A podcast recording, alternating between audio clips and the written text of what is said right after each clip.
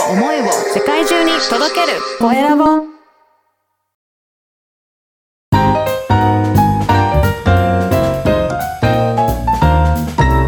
ポッドキャストの配信で人生が変わる。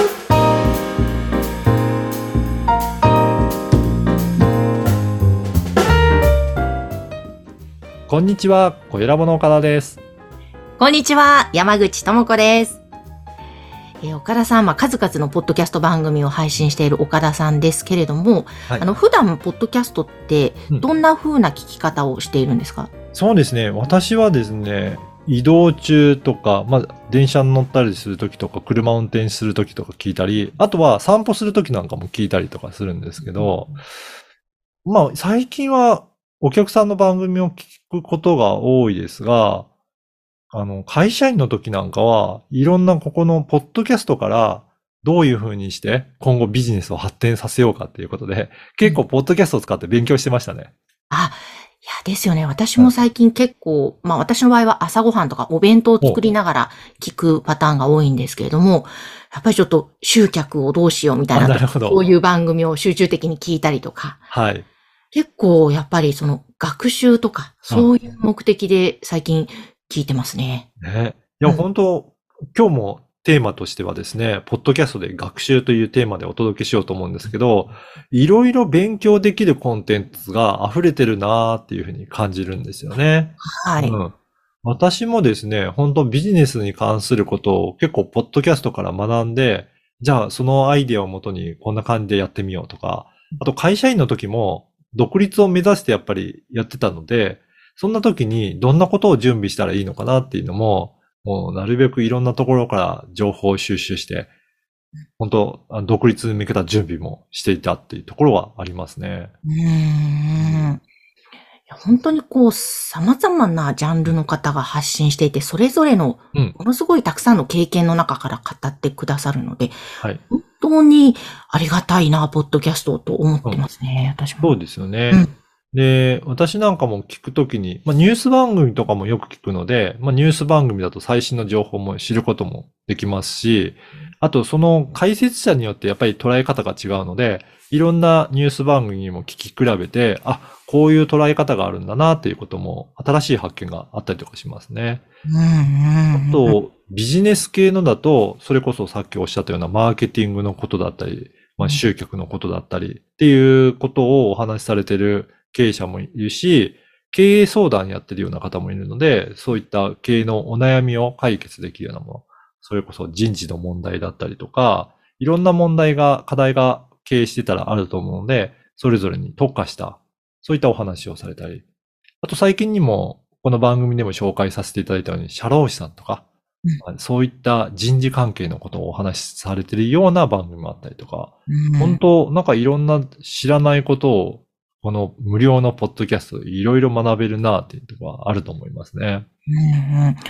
そしてこう、何かやりながらやっぱり耳から情報を得られるって、これ、効率いいなってすごく改めて思ってますね。はい。私も本当移動中なんて何もできないような時間帯ありますけど、うんでも音だったら聞きながらできるので、本当そういったところで時間の効率的な使い方にもつながっているなというのはありますね。ですよね。で、なんかこう、学習に疲れると、ちょっとほっとするような番組も聞きたいなと思って、なんかそういうたわいもない番組を聞いたりして、そういうね、チャンネルをいろいろ選べるのも本当うん楽しいですよね。そうですね。本当、私もだからリスナーの立場で言うと、そういうふうにいろいろ聞いているので、これをですね、逆に考えると、じゃあリスナーの人がこういう情報を求めてるんだなっていうことで、うん発信側としても、まあ、自分のこんな知識なんて役に立たないのかなっていうふうに思わずに、意外とそういった情報を必要としている方もいらっしゃると思うんですよね。うん結構このポッドキャストってマニアックな情報を発信している方も結構多くて、うんその番組が意外と人気だったりとかすることもありますよね。うんうん。なので、このポッドキャストというのはエリアが全世界になって、もう聞いてる方はめちゃくちゃ数が多いので、その中のもう本当一部の人でもいいと思うんですけど、自分の情報が役に立ってもらえるような人がいれば、ぜひぜひどんどん、あのー発信していただいて、うんでそこからいろんな方とつながっていただいて、自分のビジネスも発展する機会になるかもしれませんのでうん、本当にいろんなことを発信してみるといいんじゃないかなというふうには感じています。うんうんうんですね。ぜひ発信する側も経験していただいてて、もっと番組も楽しんでいただいてと、両方でそうですね。やると、うんさらに充実しそうですね。そうですね。うんやっぱり本当に情報を得たいっていう人っていろいろ調べてると思うんですけど、それがこの方だったら信頼できるなということで、その人自身の人からなんかも伝わると、同じことを言っていても、この人からの話だとスッと入ってくるけど、こっちの人だとなかなか理解できないっていうこともあったりするんですよね。だからそういうお気に入りのパーソナリティの方を探していきながら、自分が情報を得ていく立場で、えー探してみるのもいいんじゃないかなと思います。あ確かになんか入ってくる声とそうではない声ってありますよね。ありますよね。うんうん。私もやっぱりそのあたり好み分かれるなっていうのがあるので。で本当にいい人だったらうん、いろいろなセミナーやったりとか、イベントやったりとかしてる場合が多いので、問い合わせてみてもいいと思いますけどね。うん。あ、本当ですね。はい。直接相談してみてもいいと思います。うん。いや、なの、本当に思いっきりぜひ皆様もポッドキャストをどんどん活用していただけたらと思います。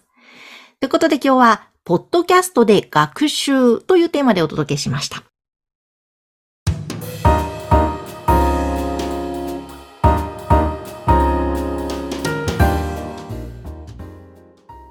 さて続いては、おすすめのポッドキャストのコーナーです。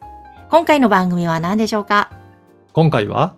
フォニックスで読み解く英単語の仕組みという番組を伝えたいと思います。はい。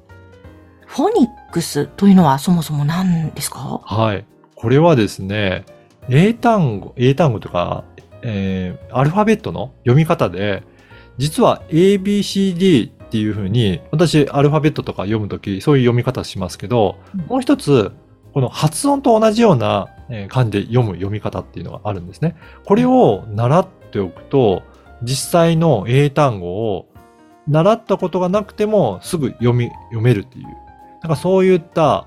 英単語の仕組みを解説している番組になりますね。へえ、あ、例えば A だったら A だけど、うん。アップルのあーあそうですね。うん。そういう読み方で、一つ一つの、えーアルファベットに読み方があるっていう。で、これをですね、うんもう本当初回から丁寧に解説いただくので、アルファベットをどうやって読めばいいのかっていうところから、本当に学べるような学習番組なんですよ。前半でも学習のお話ししましたけど、うんまさにこのフォニックスで読み解く英単語の仕組みという番組は学びのコンテンツだなというふうに感じますね。おー本当ですね。はい。なんかでもこういう学習法があるんだっていうことがまず初めて知ったので、はい。うん、興味めちゃくちゃこれありますね。この配信されている坂下悦子さんなんですけど、英語が得意で留学されて、それで海外に行ったんですけどうん、全然なんか通じなくて、うん大変な思いをされて、なんでこういう風にして、なんかもっとしゃべ喋れるようになるんだろうということで、学んだ時に、その海外で、このフォニックスという方式に、英単語の学習方法になら、あの、たどり着いて、それでそこからもう、英単語を、あの、すぐ話せるようになって、うんもう本当に大きく変わったっていうことで、今は教えられていらっしゃるみたいですね。へえ、そうなんですね。うんなんか、より楽しく、うんそして効率よく英単語を覚えられそうな気がします。いや、本当そうですよね。うんうん。ちょっと私もそんな英語を喋れるわけじゃないので、例をなかなか話しづらいんですけど、はい。この番組聞いていただくと、うん。本当にそのあたり詳しく、えー解説されているので、ぜひ見てください。ですね。いや、これは子供にもなんか教えたいです、ね。いいと思いますね。うん。そしてですね、坂下さんは YouTube 番組も同時に配信されているので、そこでも本当にアルファベットごとの単語の解説なんかもしているので、ぜひ合わせて見ていただけると、より英語の方、ことを学習できるコンテンツになってるなと思います。おー、わかりました。いや、ぜひぜひ皆さん、まずは聞いてみてください。今日ご紹介した番組は、フォニックスで読み解く英単語の仕組み、こちらの番組でした。さて皆様からのご感想やご質問、LINE 公式アカウントで受け付けています。説明文に記載している URL から登録をして、ぜひメッセージをお送りください。岡田さん今日もありがとうございました。ありがとうございました。